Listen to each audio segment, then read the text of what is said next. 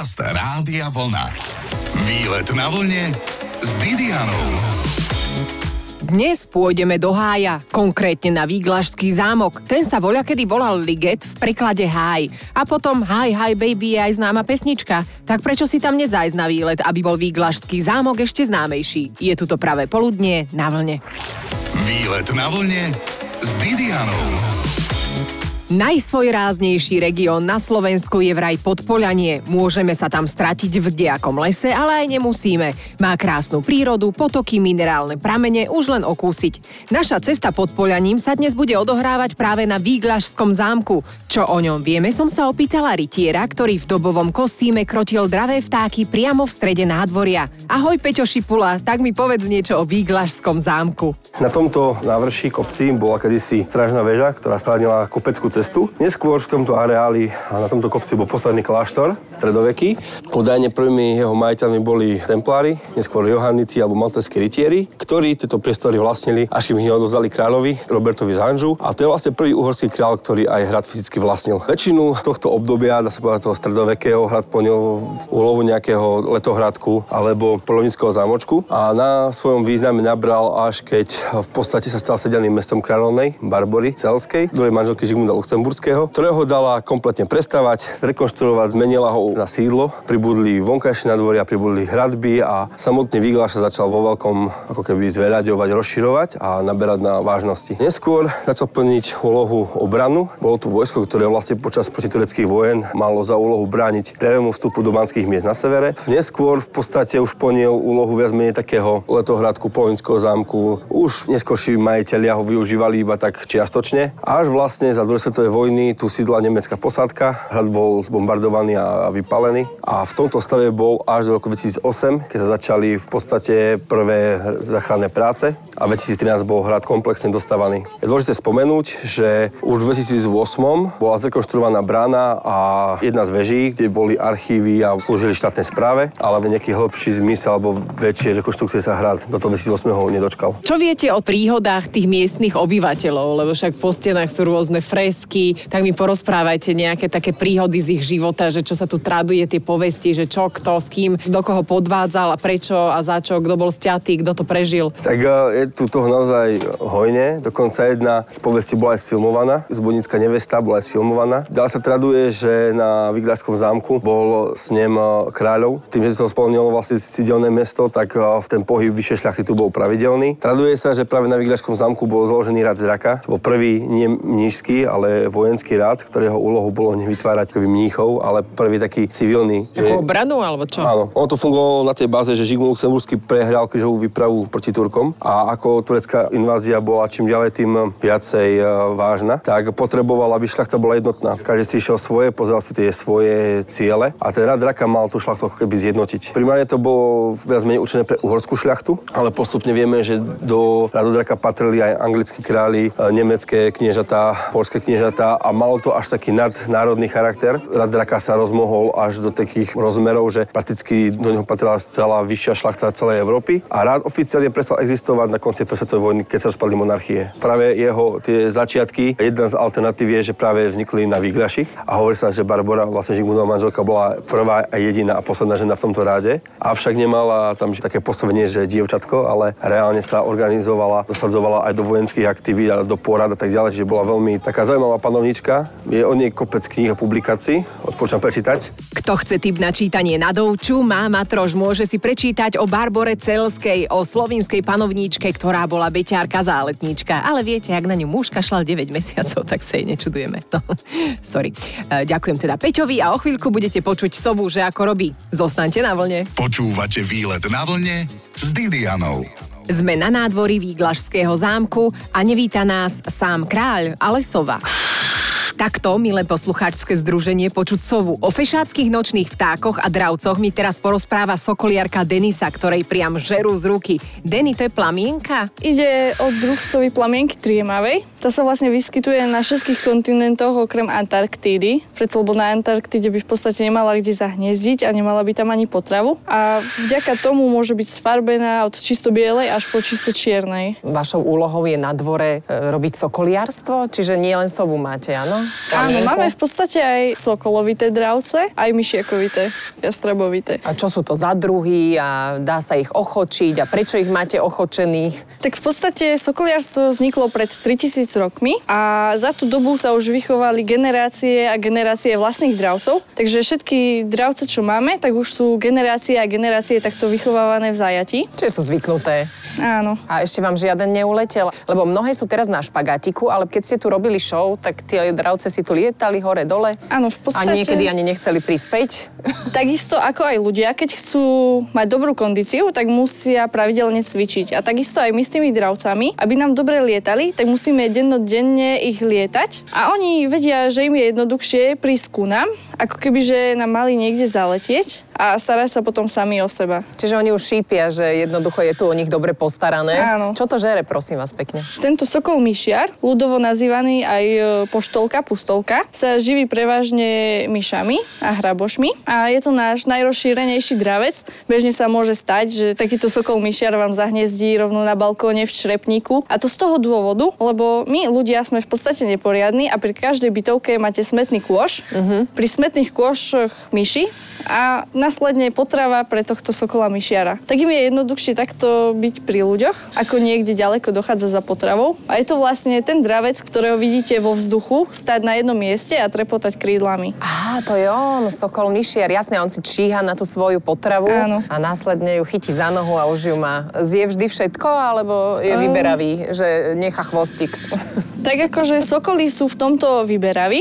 Napríklad u sov Áno, je to plamienka si zaujímavé. stále vyžaduje Áno. pozornosť. wolność Ona stále takto škríka, že keby som ju chcela mať doma, tak toto mi stále V robí. podstate ide o taký spôsob, ako keď máte malé deti a väčšine si pýtajú tú svoju pozornosť a uputávajú na seba, tak takisto aj táto sova sa takýmto spôsobom prihovára, aby sme si ju všimli. Lebo naozaj veľmi silno si vyžaduje pozornosť. Vyzerá to, keby niekto ťahal fúrik a to koliesko stále takto. Áno, počase už si na to až tak veľmi zvyknete, že zrazu, keď je ticho, iba spozornite, že aha, že niečo nie je v poriadku. Mám známu, ktorá má nejakú terapiu a mala ju doma ako terapeutického tvora. Čiže ona jej toto stále robila? Akože môže byť, závisí to od jednotlivej povahy. Takisto aj ľudia máme rôzne povahy, tak takisto aj tie dravce. Napríklad my, čo máme plamienky, tak iba dve nám toto robia. Ostatné Aha. sú v pohode. Aha. Že sú väčšinou ticho, obzerajú sa, pozerajú. A čo, ju pohľadkáte potom, alebo jej dáte Nie, pytel na ona hlavu? si iba takto ide svoj život. Aha. Nejako ju nemôžete zastaviť To ani je nič. súčasť, proste je to divoký áno. tvor, ktorý je ochočený. To som ešte sa pýtala, je ten sokol vyberavý, čo sa týka jedla? Sokoly väčšinou áno, tie vám hoci čo nezjedia. Napríklad aj my, keď máme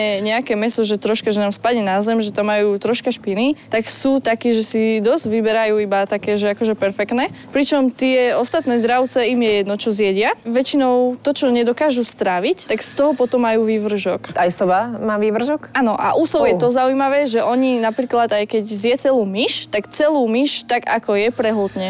Celú myš tak, ako je prehltne, no tak toto rozprávanie tiež musíme stráviť. Tak pohráme a o chvíľku sme späť aj so sovou. Výlet na vlne s Didianou. Mnohí by sme chceli mať vlastnosti sokola, vedieť lietať a potom aj fotografickú pamäť. A tak chudák musí nosiť čapičku. Na nádvorí Výglašského zámku sme si pokecali so sokoliarkou Denisou aj o sokolíkoch. Tým, že sokoly majú fotografickú pamäť, tak by ho dosť veľa vecí rozrušovalo a tým, že má čiapočku, tak je to v podstate to isté, ako keď dáte koňovi klapky na oči. Že sa sústredí na tú jednu Áno. vec. Teraz konkrétne na čo? Teraz konkrétne na oddych. Ó, výborne. Lebo mali ste tu s ním tú show a nechcel priletieť. Čo mu bolo? Bol Mhm. To prežratý? bol v podstate alebo... myšiak štvorfarebný, ktorého máme teraz Aha, to bol ďalší, to, bol, to nebol Áno, rároch. Nie, nie. Dobre, stará rároha sa hovorí. No a toho myšiaka máte v bedničke? Áno, toho máme teraz odloženého. O chvíľku ich postupne vyberieme, lebo sme mali mať vystúpenie. Áno. A tým, že keď lietame aj so sovami, tak všetky ostatné dravce musíme mať poschovávané. Aha, prečo? aby sa navzájom medzi sebou nepochytali. Lebo namiesto priletu na rukavicu by si kľudne mohol vybrať nejakého iného Ako dravca. Áno. Ako supera. A ako sa rozmnožujú? Keď hovoríte, že sú to generácie, ktoré už chováte. Máme dravce určené takto na vystúpenia, s ktorými pracujeme a potom máme dravce určené na odchov. Tie sú v odchovnej stanici, nič s nimi uh-huh. nerobíme, iba ich krmíme a s týmito dravcami dennodenne pracujeme. Čiže z týchto dravcov by ste asi ďalších potovkov nemali, keďže s nimi stále pracujeme a oni tam predsa majú taký svoj kľud, si tam zahniezdia, postavia si hniezdo. A oni by si vedeli aj požrať navzájom vajíčka. Medzi sebou druhy? No, Áno. zvykne sa to. No, nepekné spôsoby majú. Dobre, čiže myšiak, sokol, rároch a ešte nejaký unikát? myšiaky štvorfarebné, ktoré máme odložené, ktorých sme videli aj lietať, tak tie v podstate u nás v prírode by ste asi veľmi nenašli. Žijú v Amerike. A ako jeden z malá druhov, aj vo voľnej prírode spolupracujú navzájom medzi sebou, žijú si v takej svojej skupinke, majú to rozdelené, že niektorí idú tú potravu uštvať a tí ďalší potom na ňu zalovia. A práve preto ten druh je u nás dosť taký populárny z toho dôvodu, lebo bere vás ako takého svojho parťáka, pričom tie naše dravce, tie vás nejako veľmi nevnímajú. Proste uh-huh. vedia, že ste tam, že žijete, že ich učíte robiť to, čo má, ale žiadne puto si s vami Nevytvorí. nevytvoria. No, to je škoda. A tak možno ani po 85 rokoch? Ne, to ste neskúšali. Nie, ste v nie. podstate mladá. Ako sa takáto mladá dáva dostane k sokoliarstvu? Tak my v podstate sme občianske združenie a robíme rôzne krúžky pre deti cez Centrum voľného času a v podstate takto sa k nám dá aj dostať. Bežne máme zo takých 7 detí, ktoré cez rok učíme. Je to skôr zimný šport alebo letný šport? Tým, že o dravce sa musíte starať dennodenne, tak je to v podstate zabavka na každý deň. Ale máme to tak rozdelené, nie vždy sa všetkým dá, tak si robíme rozpis, kto v jednotlivé dni príde a sa o to postará. Ale tento kružok vyslovene pre deti si robíme raz do týždňa, že prídu všetky deti, im povieme teóriu a postupne sa učia. A je možné, že vám aj nejaký dravec zdochne len tak, že chytí vtáču chrípku? Stalo sa to? Tým, že dravce majú malý organizmus, tak majú dosť rýchly priebeh rôznych chorôb a vo voľnej prírode sa dospelosti dožije iba malé percento. A preto my, keď ich máme dennodenne na očiach, tak proste prídeme na to, že zo dňa na deň niečo není v poriadku a už začneme patrať, že o čo vlastne ide a vieme im poskytnúť to, čo potrebujú v podstate hneď. A aké sú také základné povely pre, ja neviem, plamienku, škreklavu alebo túto Oni v podstate sú myšiaka? naučení, keď máme rukavicu Áno. a ich zavoláme, tak v podstate spravia nám prílet a za to dostanú maličkú odmenu. To je to isté, ako keď dáte psovi pamlsku, že ho odmeníte. Ani vám, ani ostatným ľuďom, ani živočichom by sa nechcelo nič robiť len tak zadarmo. No jasné. A takisto aj tí dravci vo voľnej prírode lietajú hlavne preto, aby si niečo ulovili, aby sa najedli. A bežne, ak sú najedení, presedia deň, dva. Však na čo budem lietať, ak som najedený? Ale tak neberme si z nich príklad. Treba chodiť aj na výlety. Dnes sme na Výglašskom zámku a pôjdeme aj dnu. Výlet na vlne s Didianou. Dnes sme už v skratke históriu Výglašského zámku počuli. Poďme teda dnu, čo ponúka. Mojím sprievodcom je Tomáš Sokologorský, ktorý je na hrade ako doma, pretože tu robí. Sme vo vstupnej hale a pozeráme sa na obrazy panovníkov momentálne, ktoré visia na stene, že či na nás nejaký z nich náhodou nemrkne alebo čo. Karol I. Robert z Anžu začal výstavbu, jeho syn Ľudovít I. zvaný Veľký ju dokončoval. Tento výglašský zámok patril aj takýmto panovníkom, akými boli Žigmund Luxemburský, ktorý zámok vlastnil spolu so svojou manželkou Barbarou Selskou, Matej I. Korvín, no a takisto aj Vladislav II. Jagelovský. Neskôr v 16. storočí zámok vlastnili tej mladšie rody, Esterháziovci, Čakijovci, Počkajovci. Tých už všetci poznajú. Áno, Oni to tí- vlastnili všetko na Slovensku skoro, však. Presne tak. No a keď ste hovorili o tom vypálení, takže v roku 1945 bol zámok z veľkej časti vypálený. Pôvodne bola hlavne zničená strecha, nejaké steny, ale postupom času ako zámok e, nikto sa ňo nestaral, takže chátral až do podoby úplnej zrúcaniny. No a až v roku 2009 ho kúpili súčasní majiteľia, ktorí ho začali reštaurovať, rekonštruovať. No a v 2014 roku sa zámok otváral už ako zámocký hotel. Hneď pri vstupe do zámku vysia nad vchodom obrazy šľachticov a panovníkov, ktorí mali so zámkom Výglaž niečo spoločné. Čo si o nich môžeme povedať? Matej eh, prvý Korvín, teda Matej je Huňady, zvaný Korvín. Tu mal lovecké alebo podobnecké sídlo, takže veľmi často v okolí máme rôzne revíry. Chodil tu rád na podovačky. Raz po také podovačke eh, hodoval v reštaurácii, no a tým, že tá podovačka bola naozaj úspešná, pozval aj svojich eh, poddaní, detviancov z okolia, no ale veľmi rýchlo zistil, že jedlo z tanierov a z rýchlo míňa, takže trošku hyocovať, čo sa deje. Videl, že všetko to meso a to jedenie si dávajú do košele, no a vtedy prikázal, aby im odstrihol tie košele, no a vtedy uh, sú kroje detvianské, krátke, takže mi A ťahá im na kríže. A, ťahá. a toto bol tento pán William II. Jagelovský. Že... Vladislav II. Jagelovský. Vladislav, aha. Vladislav II. Jagelovský. Pokiaľ sa nemýlim, uh, bol to jediný z týchto panovníkov, ktorý sme vymenovali, ktorý vlastnil síce zamok, ale nikdy tu fyzicky uh, nebol. Vraj to bol taký panovník, že panovník dobre. Že na všetko hovoril áno. dobre. Bol taký, že veľmi sa nechal ovplyvniť, takže na, na všetko pritakával dobre, takže tak ho aj volali. A vraj potom šlachtici prebrali moc nad jeho právomocami a on povedal tiež na to dobre. Áno, vidím, že ste dneska boli na prehliadke a že máte som. veľmi dobrú pamäť. A práve, že no, s tou pamäťou som jak tá rybička Dory, ale chvíľu si človek musí pamätať aj pekné veci, napríklad návštevu Výglašského zámku. Tu sa nachádzame za foaje a na týchto obrazoch v vtáčej perspektívy môžeme vidieť, aká zrúcanina sa z Výglašského zámku stala. Toto, kde sme práve teraz, v tejto časti, tu sa nachádza obrovský skalný masív, ktorý sa ťahal až e, pozdĺž celej kongresovej sály. No a tu, kde máme teraz e, parkovisko, bola vodná priekopa. Jasné, auto je v našich končinách bežnejším dopravným prostriedkom ako loď. Sme na Výglašskom zámku a dnes ešte preberieme rôzne povesti aj strašidelné príhody, ktoré sa ľuďom stáli práve na Výglaši. Počúvate výlet na vlne s Didianou.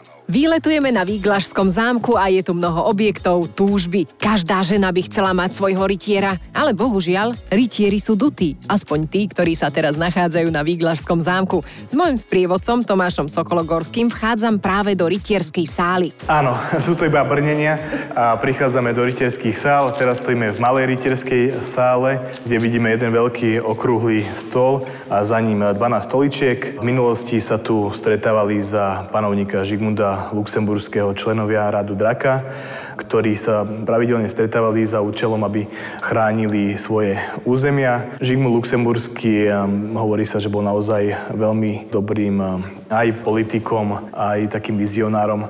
Jeden z členov bol Vlád druhý Tepeš, ktorý už možno poznáme tak komerečnejšieho syna Vlada III. ako grofa Drakulu, ktorý sem takisto chodil na tieto zasadnutia. Čiže on chodil normálne, putoval aj po Slovensku, kade, tade. Áno, áno. A popíjali tu v rámci radu draka. Čiže toho draka niekto niekedy videl? Sú nejaké zachované záznamy o tom? Uh, draka neviem, vidíme tu rohy na týchto stoloch, z ktorých sa pilo pôvodne víno. Áno, a na tých sú draci. Na tých sú draci, aj rád draka, ten presný názov, prečo sa tak volám, vám nepoviem, ale možno možno už keď vypili dosť veľa z tých eh, rohov toho vína, tým, že museli piť na X, ako ano. vidíme, lebo keď sa ten roh položí, tak sa z neho vyleje. Nepríjemné. A, tak možno už po takom štvrtom pohári videli aj nejakých eh, drakov.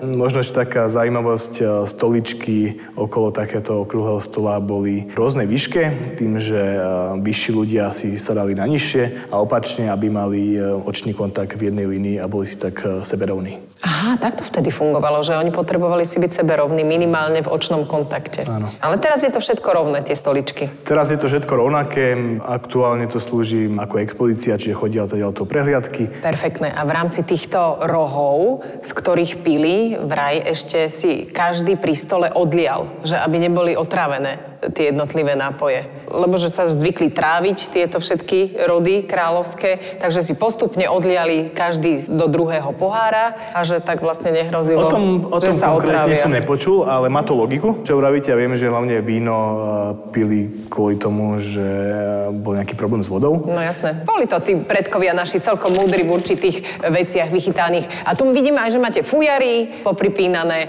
taktiež tieto drevené nábytky, to je nejaká replika, alebo odkiaľ sú? Lebo sú nádherné, vyrezávané s rôznymi motívmi. Áno, tak ako som hovoril, že všetko na zamku, každý symbol, každá vec, každá rekvizita má súvis so zamkom, tak výnimka potvrdzuje pravidlo. Tieto fujary viac menej nič mali spoločné so zamkou, ani nemajú, ale tým, že sa nachádzame v kraji podpolianskom, kde je folklór veľmi uznávaný a stále praktizovaný, takže majiteľ si chcel uctiť aj, aj to, že, že váži si, že má práve zámok v tomto regióne. No a čo sa týka ostatných eh, vitrín, príborníkov eh, sú to všetko originály, akurát, že sa nenašlo nič tu na Vyvlážskom zámku, ale všetky tieto veci sú buď eh, kúpené v zahraničí na Slovensku a dovezené sem na zámok. Máme víkend, o zábavu je postarané, niekto upratuje, niekto sa chystá na párty, iný len chce svetý pokoj, ale všetci, ktorí počúvate, práve výletujete na Výglažskom zámku, to platí. A ešte chvíľku tu pobudneme, však je tu pekne, na čo by sme odchádzali. Výlet na vlne s Didianou. Potrebujete klimatizáciu alebo dobrý chládok? Navštívte nejaký slovenský hrad alebo zámok. My dnes výletujeme na Výglašskom zámku pri obci, kto by to bol povedal Výglaš. Pre tých, ktorí hrali na zemepise Piškvorky, je to prizvolenie a našim sprievodcom je Tomáš Sokologorský. Vchádzame do veľkej rytierskej sály a jedna aj druhá rytierská sala sú postavené v pôvodných priestoroch. Tu môžeme typické vidieť hviezdicové stropy. Tieto dokumenty sa našli v múzeu, e, respektíve v knižnici Budapešti. Hovorím, nenašli sa dokumenty o celom zámku, ale niečo, čo sa našlo, toto chvála Bohu áno, tak e, architekti a stavbári išli podľa pôvodných plánov. Halo, máš dobrú akustiku? Má. Dobre. Myslím, že počuť dosť dobre. Tento priestor je obľúbený najmä v letných mesiacoch, pretože sú tu hrubé múry. Tu, ako vidíte, niektoré múry majú až 2 e, metre, takže je tu príjemný chládok v lete. A ten trón je, slúži pre koho? Je taký celý drevený? Ten trón slúži pre každého, čo si tam sadne. Nie je to latrina.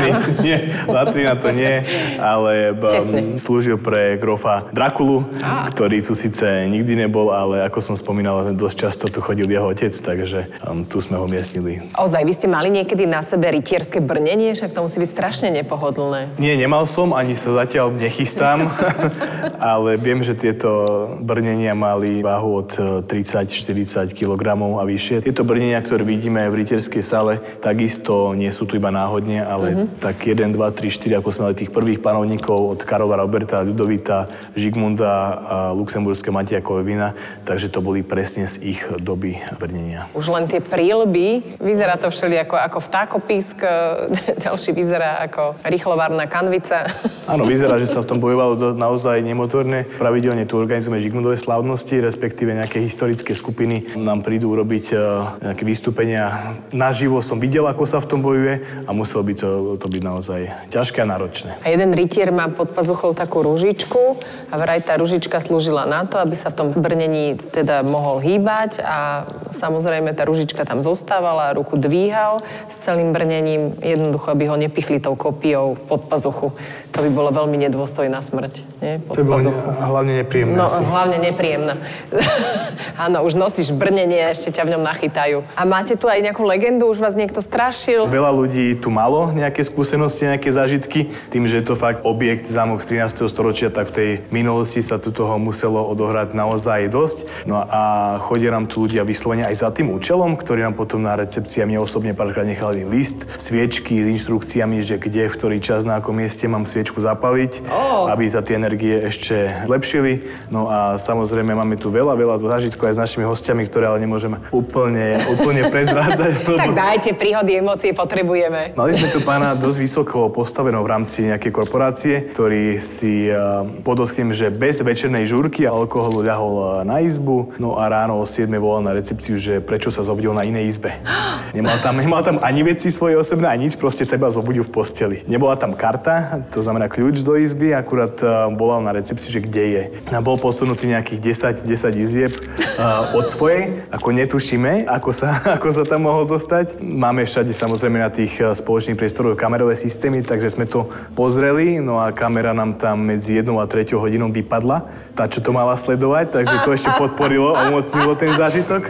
No ale výstup z toho je taký, že aj v rámci firmy na to reagovali dosť pozitívne, aj kvôli tomuto zážitku. Áno, a všetci sa túžia zrazu dostať na úplne cudziu izbu. Áno, A sám sa tam najlepšie. zobudil, áno? A zobudil sa tam sám, hej. Nepríjemné. Ďakujem Tomášovi Sokologorskému, počuli ste, straší, tu je to super. A potom nechceme strašiť, ale hovorí sa, že kto nechodí a nepočúva o výletoch, má strašne nudný život. Tak do počutia o týždeň na ďalšom výlete na vlne. Počúvajte výlet na vlne s Didianou v sobotu po 12.